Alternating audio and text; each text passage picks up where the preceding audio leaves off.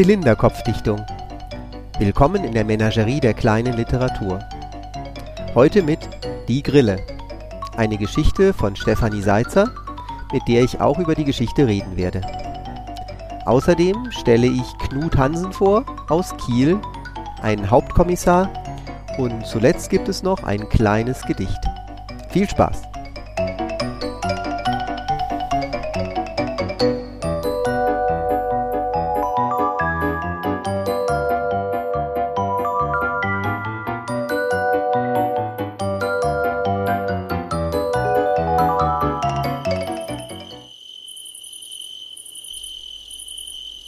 Die Grille von Stefanie Seitzer Non sprecare l'acqua. Das weiß jedes Kind, dass man in diesen heißen Sommern besonders sorgsam mit dem Wasser umgehen muss. Das wusste ich wohl, und doch hatte ich hinter den Büschen ein Loch gegraben, einen wunderbaren kleinen Hafen angelegt mit einem Steg aus Hölzern, einem Krangestell aus einer Astgabel mit Grashalmen. Die Hitze war unerträglich, Sogar die Grillen zirpten ein wenig langsamer als sonst. Ich rannte mit meinem Eimer zur Glycinienlaube. Babbo, kann ich Wasser haben? Mein Vater saß dort im Schatten hinter seiner riesigen Zeitung verborgen wie ein Tier in seinem sicheren Bau. Babbo! Es raschelte.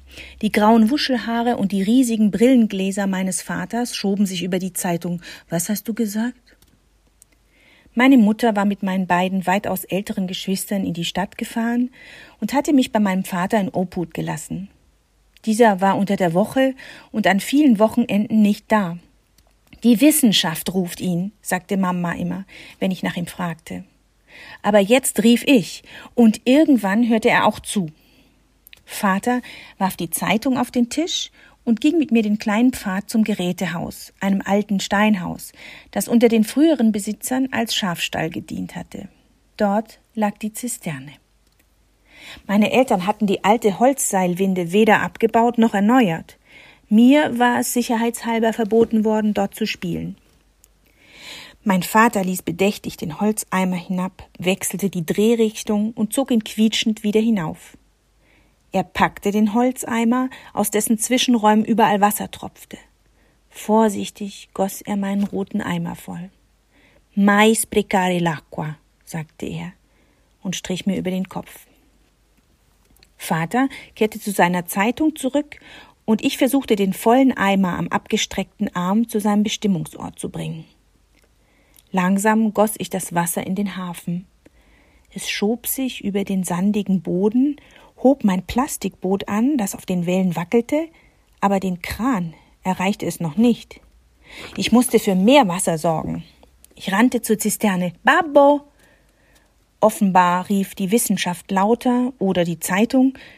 Ich musste für mich selbst sorgen. Entschlossen ergriff ich die Seilwinde, drehte, aber der Holzeimer wackelte nach oben. Ich begriff schnell. Voller Eifer rannte ich nun zwischen Hafen und Zisterne hin und her. Eimer für Eimer ließen meine Welt ein paar Momente lang wahr werden. Der Kran hatte das kleine Boot beladen, es sollte seine Fracht jetzt auf die andere Seite des Hafens bringen, wo bereits ein Lastwagen wartete. Aber auch diesmal lief das Boot auf Grund, war die Fahrt jäh zu Ende. Ich rannte wieder zur Zisterne. Der Eimer platschte nicht wie die vielen vorigen Male auf. Vielleicht hatte ich nicht genügend Seil gelassen? Ich beugte mich über den Zisternenrand und sah nichts. Als sich meine Augen an die Dunkelheit in der Tiefe gewöhnt hatten, sah ich den Eimer sehr weit unter mir aufsitzen. Daneben glitzerte ein Wasserrest. Ich hantierte an der Seilwinde, kletterte auf den Zisternenrand, um das Seil besser bewegen zu können, als mich der Schrei meines Vaters zusammenfahren ließ. Michele, bist du verrückt? Komm sofort da runter! Ich wusste gar nicht, dass Babbo rennen konnte. Seine Haare wackelten im Fahrtwind, so schnell war er. Er zerrte mich von der Seilwinde fort. Er umklammerte meinen Unterarm, stieß die Namen aller Heiligen aus, die ich kannte, und zerrte mich wütend in Richtung Haus. Mein Vater riss die Terrassentür auf. Dunkelheit und Stille umfingen mich schützend. Im Sommer sind den ganzen Tag über alle Fensterläden geschlossen. Jedes Haus, jede Wohnung fällt in tiefen Schlaf. Tapfer rannte ich in mein Zimmer, warf die Tür zu. drückte meinen Kopf in das Kissen und schluchzte endlich. Wie jedes brav erzogene Kind wagte ich nicht, mich mit meinen Kleidern auf das Bett zu legen. Lange lag ich so, kniend vor meinem Bett wie am Sonntag vor dem ausgestellten Allerheiligsten. Ich hatte zu viel Wasser verbraucht. Das war schlimm.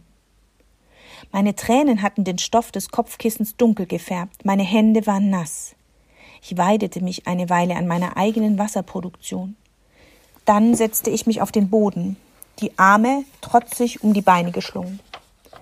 Die Zisterne war zwar leer, aber war es wirklich so schlimm, wenn sogar ich jederzeit neues Wasser herstellen konnte? Ich beschloss, dass ich nun wohl genug Buße getan hatte. Vielleicht würde ich nie wieder aus meinem Zimmer kommen zur Strafe. Ich schnupperte an meinen Knien. Ihr ganz bestimmter Kniegeruch beruhigte mich immer. Und dann hörte ich es zum ersten Mal. Ein kleines Schaben. Plötzlich war das Geräusch weg. Ich öffnete den Mund, um besser hören zu können. Da war es wieder. Hatten wir Mäuse? Aber ich hörte kein Trippeln, nur dieses langsame Schaben. Woher kam dieses Geräusch? Es war weg. Zählte die Sekunden, bei fünf war es wieder zu hören. Immer gleich schabend. Weg. Da. Weg. Es kam von der Wand, die an das Esszimmer grenzte. Vorsichtig bewegte ich mich im Dunkeln auf die Wand zu. Als ich das nächste Schaben hörte, war es ganz nah, ganz deutlich. Aber es kam von der Wand dahinter. Die Härchen in meinem ausrasierten Nacken stellten sich auf. Zentimeter für Zentimeter robbte ich mich zur Tür. Schwankend kam ich ins Stehen, drückte die Klinke noch leise herunter, als wenn ich Kekse klauen wollte. Ich schob mich an der Zimmerwand entlang, spähte um die Ecke, und da sah ich ihn. Er kniete an der Wand und schob seinen Finger langsam über die Tapete. Babbo, was machst du da? Mein Vater grinste mich an. Ich wusste, dass du nur so irgendwann herauskommen würdest. Ich schaute ihn fassungslos an. So fängt man Grillen, weißt du? Das hat mir der Opa gezeigt, als ich ein kleiner Junge war. Wenn eine in ihrem Loch verschwunden ist, dann braucht man Geduld. Und man fängt mit diesem Schaben an vor ihrem Versteck. Immer wieder. Irgendwann ist sie so neugierig, dass sie ihren Kopf rausstreckt, und dann hast du sie. Ich starrte meinen Vater durch die Dunkelheit an. Du könntest für deinen Dampfer, abgesehen von frischem Wasser, noch einen Kapitän brauchen, finde ich. Ich atmete erleichtert aus. Schuld, Vergehen, Strafe und Zorn flossen von mir ab. Komm, Michele, fangen wir eine. Er legte seinen behaarten Arm um meine Schultern und öffnete die Terrassentür.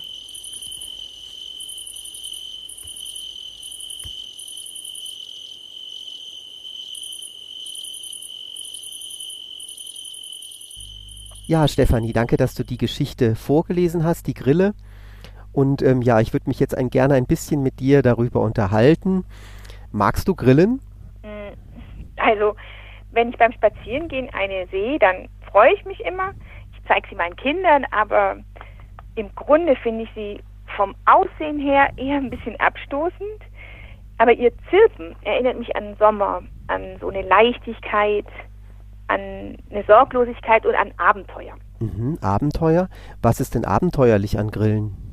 An Grillen selbst vielleicht nicht, aber sie tragen mit dazu bei, wenn es dunkel ist beispielsweise und man hört die Zirpen, dann könnte so allerhand passieren und man weiß noch nicht was. Ah, ich verstehe. Ja gut, das, alles klar, das verstehe ich.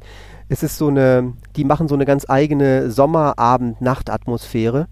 Ja, mich hat an der Geschichte am meisten beeindruckt, ähm, wie du dich in den kleinen Jungen, in Michele, eingefühlt hast.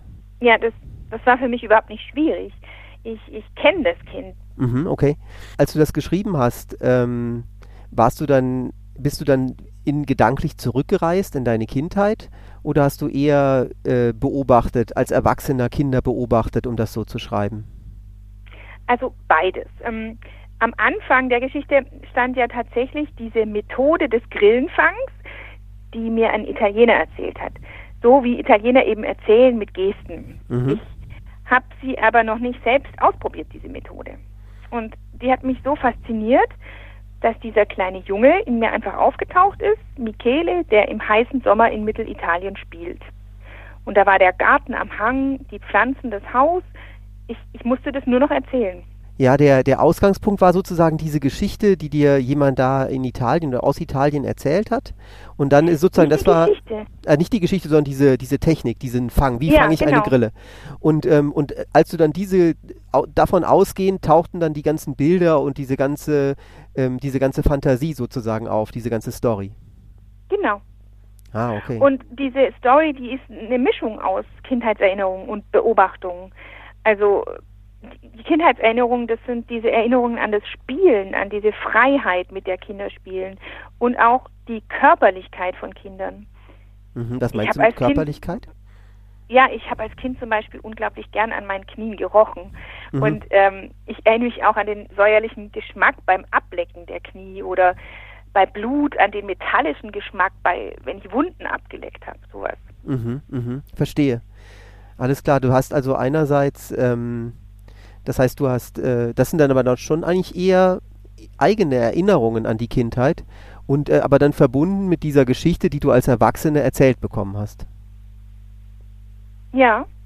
Und ähm, als Erwachsene bin ich auch dabei, wie ich zum Beispiel die Bauweise äh, wahrgenommen habe der alten italienischen Steinhäuser. Ich habe Italien erst als Erwachsene kennengelernt oder wie italienische Familien so funktionieren. Ja, das Mhm, habe ich als Erwachsene ge- kennengelernt.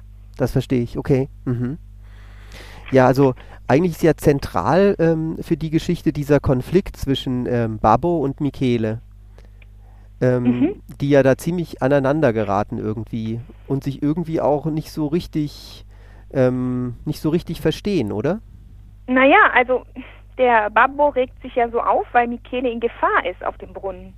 Und vielleicht ist er auch noch zusätzlich wütend, weil er schon wieder beim Lesen gestört wird. Aber der Konflikt entsteht eigentlich dadurch, dass der Michele diese Elternperspektive nicht wahrnimmt. Er denkt, der Vater sei wütend, weil er das Wasser verbraucht hat. Ja, und deswegen äh, tröstet er sich ja dann damit, dass es so schlimm nicht sein kann, weil er auch selber dieses Wasser produzieren kann.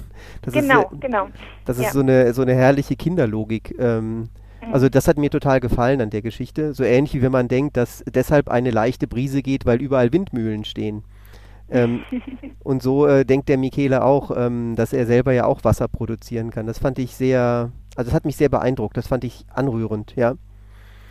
Äh, ich habe auch über, über Grillen gelesen und ich finde, du hast da einen, wie soll ich sagen, einen, ein sehr, sehr mächtiges literarisches Symbol ja ähm, hergeholt. Also natürlich, da habe ich da an Pinocchio gedacht, äh, dass ja da auch diese Grille auftaucht und auch bei, in der Disney-Version von ähm, Pinocchio. Äh, ja, ist ja, als, als Gewissen, ja, als oder schlechtes Gewissen. ja, genau. Pinocchio? Ja, ich, ich habe äh, bei der Grille auch an die Fabel von La Fontaine oder E- Aesop eben gedacht. Die Grille und die Ameise. Mhm. Da ist es ja die Grille, die den ganzen Sommer geigt und Freude hat am Musizieren und anderen Freude macht und sie denkt halt eben nicht an Winter. Sie lebt nur im Jetzt. Wie ein Kind. Mm, okay. Und deshalb ähm, ist sozusagen Michele so eine kleine Grille, der auch jetzt nur im Jetzt lebt. Ja, vielleicht.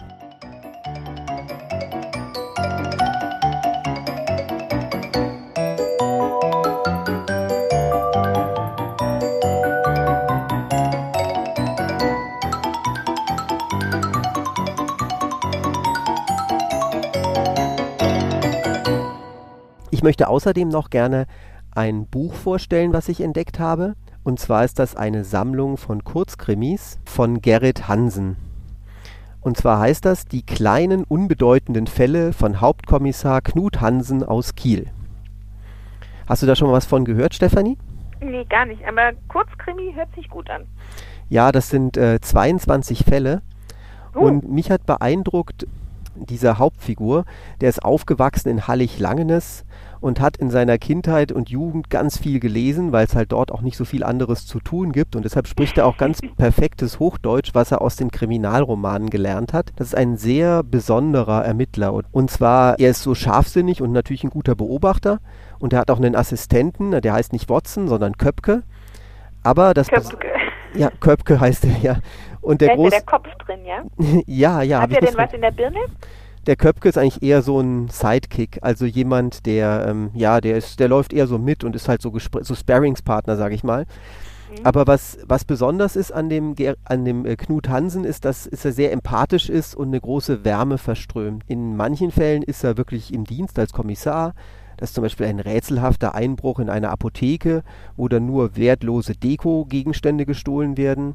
Manchmal ist er auch ähm, als Privatperson unterwegs, da besucht er mit Köpke in so einem, in so einem lustigen Kostüm einen Mittelaltermarkt und dann wird dort was gestohlen und er klärt das auf. Aber wie muss ich mir das vorstellen? Also der ist jetzt da mittlerweile von seiner Hallig runtergekommen. Genau, genau, der ist von Und der Hallig wo runter. finden diese Fälle statt? Oder Alle in? Kiel, alle in Kiel und es gibt auch ganz viel Lokalkolorit oder Ostsee-Klischees, wie man es nimmt. Auf jeden Fall ist es so, dass man dann beim Lesen am, an einem Krabbenbrötchen schnuppert oder Mhm. an der Reling von der Fähre steht. Ja, wenn man die See mag, ist das einfach schön. Ich fand es unglaublich, dass, dass Gerrit Hansen, so heißt der Autor, da so einen Antidetektiv erfindet und, und, und über den schreibt. sanft, so? Ja, genau. Sanft? Genau, sanft, trotzdem aber sehr schlau, sehr unterhaltsam und, und trotzdem hat es auch eine gewisse Tiefe. Also es hat diesen Aspekt auch von Tatort, dass tatsächlich auch echte Probleme oder echte Themen aufgegriffen werden und gleichzeitig ist es, hat es so eine, so eine freundliche Note, aber ohne total weichgespült oder kitschig zu sein. Ich finde das einen sehr besonderen Ton und gerade wenn man dieses Krimi, also sich in diesem Krimi- und Thriller-Genre so ein bisschen einliest, dann ist es, ist es ungl ein unglaublicher Text und kann man sich sehr schön vorlesen. Jede Geschichte dauert hm, 10 Minuten, 15 Minuten. Mhm. Ja, was meinst du denn, wenn du, ähm, was ich jetzt so zu dem Buch erzählt habe, würde dir das gefallen, das mal zu lesen? Also sicherlich. Ich bin für das Feine und das Unterhaltsame, aber ich bin kein typischer Krimileser. Wenn jetzt so ein typischer blutrünstiger Krimileser auf äh, Hansen trifft, wie geht's dem dann damit? Ich glaube, dass, dass der vielleicht dann so eine Augenbraue hochzieht und das so, äh, das dann süß findet oder niedlich findet, aber irgendwie vielleicht ein bisschen langweilig oder kindisch oder dass das äh, so ein eingefleischter Krimileser vielleicht äh, seinem Sohn oder seiner Tochter vorlesen würde, aber dann selber doch lieber zu einem echten Krimi-Autor greift. Wo würde denn eine Buchhändlerin das Buch positionieren? Also sicherlich dann nicht neben den Thrillern, oder? Ja, das ist Cozy Crime.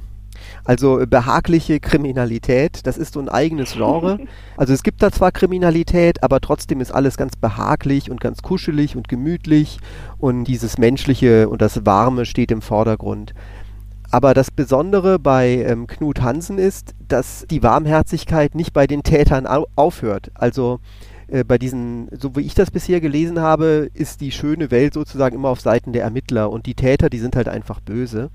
Und bei Knut Hansen werden eben auch die Täter, also die Bösewichter, in irgendwie warmherzig dargestellt äh, oder skizziert. sympathisch. Mhm. Mhm, also in ihrer Tragik, in ihrer Schwäche, in ihrer Bedürftigkeit. Sehr menschlich klingt es. Genau, genau, genau. Auf jeden Fall ist das eine, eine schöne Urlaubslektüre, ein Geschenkbuch, ein Vorlesebuch. Es kostet 5,99 Euro. Allerdings gibt es das gar nicht auf Papier, sondern nur als E-Book. Ja, wir sind am Schluss der ersten Sendung angekommen. Die Zylinderkopfdichtung ist ja nicht nur ein Podcast, sondern auch eine App. Und die Zylinderkopfdichtung ist eigentlich nicht kein Podcast und keine App, sondern vor allem ein Non-Profit-Literaturprojekt. Also sie lebt davon, dass Autorinnen und Autoren ihre Literatur verschenken, so wie du das heute gemacht hast, Stefanie. Dafür möchte ich mich ganz herzlich bedanken. Auch im. Namen der, auch im Namen der Zuhörer, Zuhörerinnen. Ähm, und sogar doppelt möchte ich mich bedanken dafür, dass, du's, ähm, dass du den Text auch so schön vorgelesen hast. Hat Ähm, Spaß gemacht. Ach, das ist schön, das freut mich, ja. Dankeschön fürs Zuhören. Die nächste Folge gibt es Anfang März. Bis dahin verabschiede ich mich, aber das letzte Wort hat die Poesie. Bitte schön, Stefanie.